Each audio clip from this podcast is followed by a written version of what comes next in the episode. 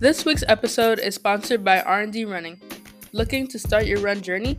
R&D Running provides online and in-person coaching services to prepare you for your first 5K. For more information, visit rndrunning.buzz and find out more about how Coach Lee will help you cross your first finish line. Again, that's rndrunning.buzz.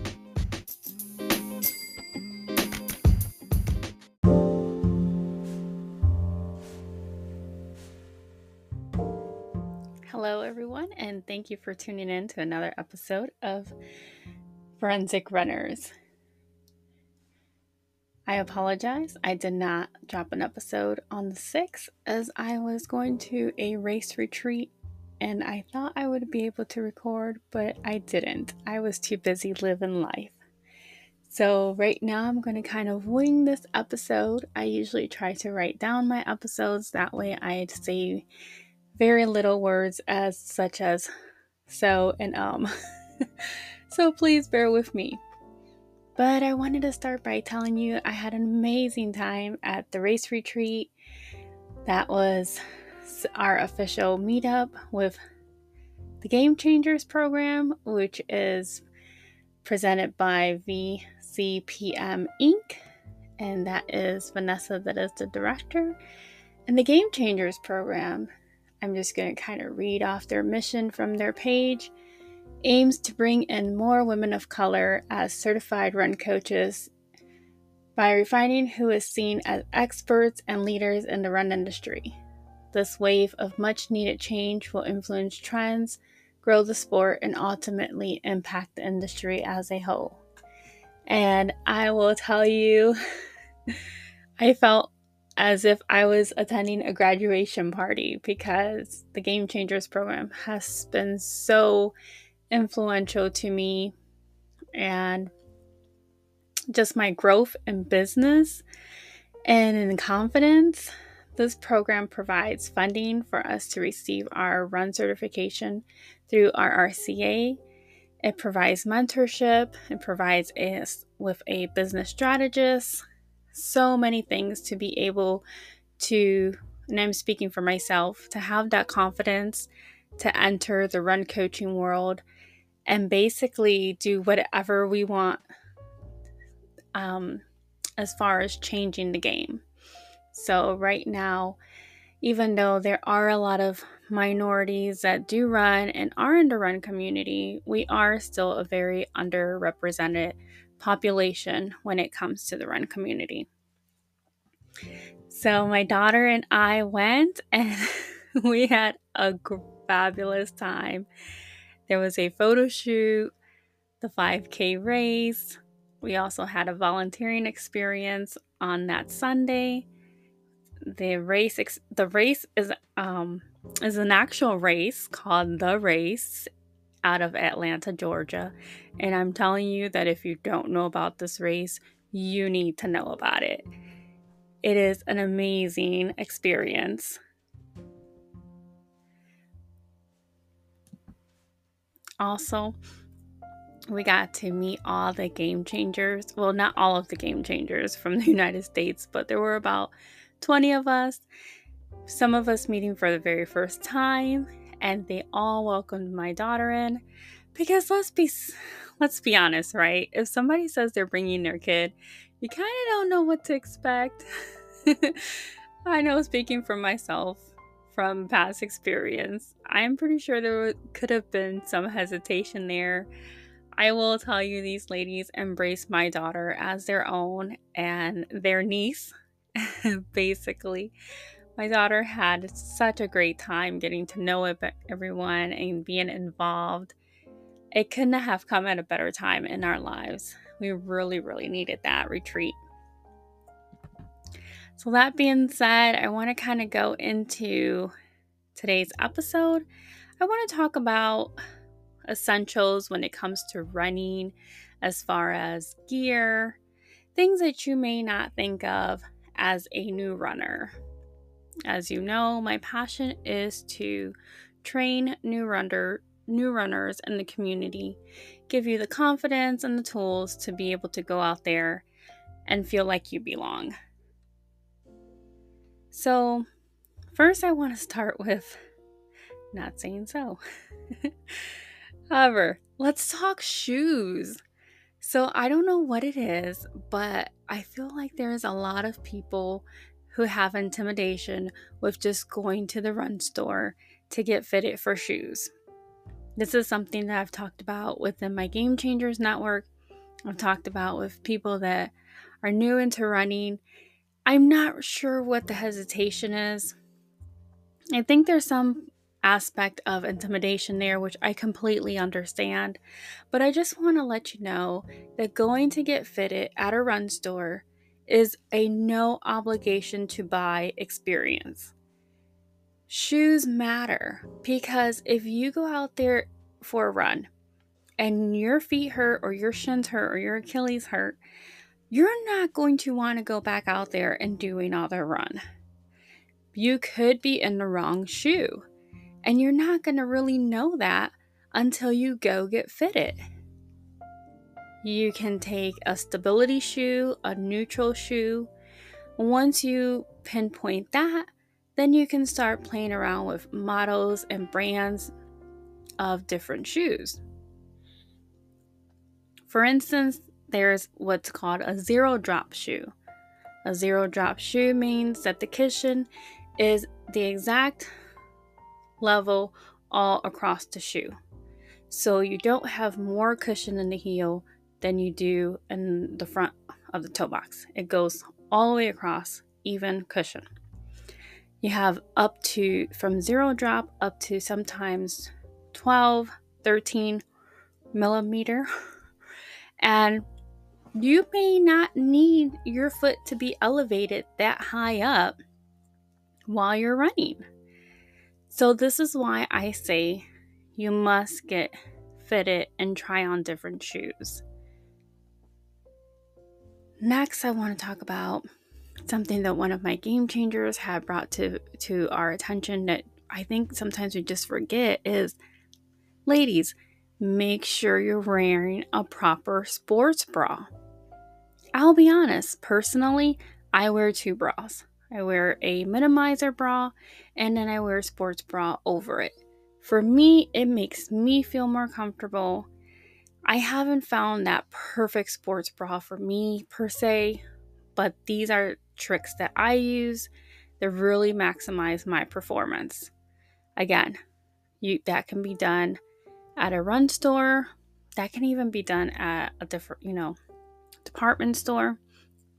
But make sure you're wearing a proper sports bra that fits. You don't want to wear something tight that you think is going to keep you in but in fact it's probably going to cause some chafing. And that is not going to be a good thing when you get in the shower because you're going to realize, ooh, I'm a little raw. Sorry for the exportation there. Speaking of chafing, men can chafe as well. And that also means that you may need something, some chafing protection. There are a lot of different um vast there's like a vast i know there's a vaseline stick. I personally use a female orientated one chafing cream. I know there's squirrel nut. There's different kinds. You can find them at stores like rei again the run store. Sometimes you may need chafing cream for your feet just depending on how much your foot sweats that's a good a th- good thing to put on. Speaking of feet, how about socks? Do socks matter? Absolutely. So you want to have something that's supportive, has a little bit of uh, padding in it. If you like something lightweight, I do actually use Feetures. Uh, they're uh, moisture wicking. I also like Adidas socks you just want to find something that is sweat wickering and that has a little bit of cushion per se, nothing really thin because that may cause more sweat. Well, what I mean is like the moisture may cause blister. So that's why you want to get something that's um, sports wickering. So let's see what else. Um, this is going to be like a really quick run through. Maybe we'll go more in depth in some other areas. But right now, I just wanted to talk about these kind of things that we don't think about. Let's talk about trackers, right? Do you need a fancy run tracker? No. Is it helpful to have some type of tracker? Yes, because these trackers can track a lot of things like your pace, your heart rate. Also, you'll be able to see what kind of progression you're making. This could be anything from having an app on your phone to having a watch on your wrist, and some people may even pair a heart rate monitor on their chest. So, again, you don't want to depend on the technology, but you do want to know what your body is doing and how it's progressing. It doesn't have to be fancy, it can be an app like Strava, Map My Run, and then you can go fancy up to like a Garmin. They have really high tech Garmins, uh, depending on what kind of sports you're doing. But again, it's it's not necessary that you have to spend a lot of money, but it is good to have some type of tracker either on your phone or on your wrist let's talk about your like hat like a hat or sun visor right? These things are important because if you live in a place like i do florida your head is sweating you could be in the sun. Not only that if you're if you're having to squint your eyes as you're running that it's taking energy that is taken away from your run performance. So it's really good to protect yourself from the sun. Also, that's like a really good health thing as well. Let's talk headphones, right? A lot of a lot of us like to run with music in our ears. So, do you need something fancy? Again, no. But I would suggest you get something for safety. They have the over the ear headphones those are what I wear because at this stage of my life, I just don't really like anything in my ear anymore. And you can get knockoffs on Amazon. Again, these come over your ear and kind of on your eardrum so you can still hear what's going on around you. I love my daughter to death, but she likes those headphones that go right on your ear. And if she, if we're at a race or like a neighborhood run and she's not paying attention and she's running ahead where it's not even the course, not to pick on her, but she can do that. She won't even hear me because they're noise canceling. She's doing her own thing. Those are not those are not safe to use. She can use them on a closed course where it's very defined as where the turns are going to be that's okay. But if we're in a neighborhood run, I don't want her wearing those. Let's speak about shorts and leggings. A lot of times I used to think, well, I can just wear, you know, any kind of shorts. Again, certain material can cause chafing. So you want to be able to get some um, something that is probably uh, what did they call it? Um, like compression. So they're not there's not a lot of movement when you're running, therefore not causing a lot of chafing. Something that will move with your body basically. Also, we want to talk about hydration, right? Do I need to take some hydration with me on a three mile run? Well, it depends how strenuous that three mile run is for you. Just because three miles could seem like a small amount does not mean you're not going to need some type of hydration. If you're outside in the heat, no shade, and you're running more than 12 minute mile, you might benefit from some water maybe halfway through. There's always water on the courses and it's always a good idea to at least just take a sip, even if you just take a small sip and you throw it away. They also have gels and chews that you can take. Again, those are electrolytes. Normally, for longer runs, when I say longer runs, I mean anything past 45 minutes.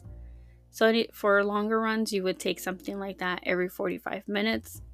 However, when I first started running 5Ks, I actually did take a chew like around mile 1.5 or so just to kind of give me that little bit of energy to keep going. For some reason, mile 2 used to always be my hardest mile.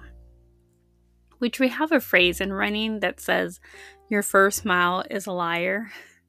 What that means is sometimes when you show up for a race or a run, you may not be feeling it, or for whatever reason it just doesn't feel like it's going to be your day. Don't don't assume that in the first mile. Take it a little further because you might see that you you definitely have what you need in the tank to make it a good run also i wanted to talk about some things with recovery such as a massage gun. I know you guys see a lot of those massage or stretching at um at races because you've especially if you just kind of empty the tank on the course your muscles could be in a state where they need to be stretched out immediately so they don't clam up it's also good to be stretching every day at least 10 minutes a day those of you who know me know that i love david goggins david goggins stretches for two hours a day now, mind you, he's an ultra marathoner. He runs all the miles every day, every week. but he definitely knows the importance of stretching and mobility because he knows he needs that in order for his body to perform and stay mobile. So please, I know it's really you think that oh, I don't need to stretch, but take it's 10 minutes. And if you can't find 10 minutes in your day to do stretching, someone or something I've read somewhere said if you don't have 10 minutes a day, you need to get your life in order. I firmly believe that because seriously, it's it's 10 minutes. You could give yourself 5 poses at 2 minutes each and I'm telling you you're going to feel the difference. You can do that before bed, you can do that first thing in the morning, you can even do that at lunch if you wanted to. It it just it makes a difference in life, period. So, I'm going to wrap that up because those were the things that I had on my list that I wanted to go through. However, I I appreciate you. Thank you for listening to today's episode. I'm probably going to drop a bonus episode soon. I've been trying to figure out how to record an episode with my daughter. And I definitely need to figure out how to uh, record an episode with a guest because I do want to get a guest on here. But for now, I just want to thank you for tuning in to Forensic Runner, where in every stride a mystery awaits.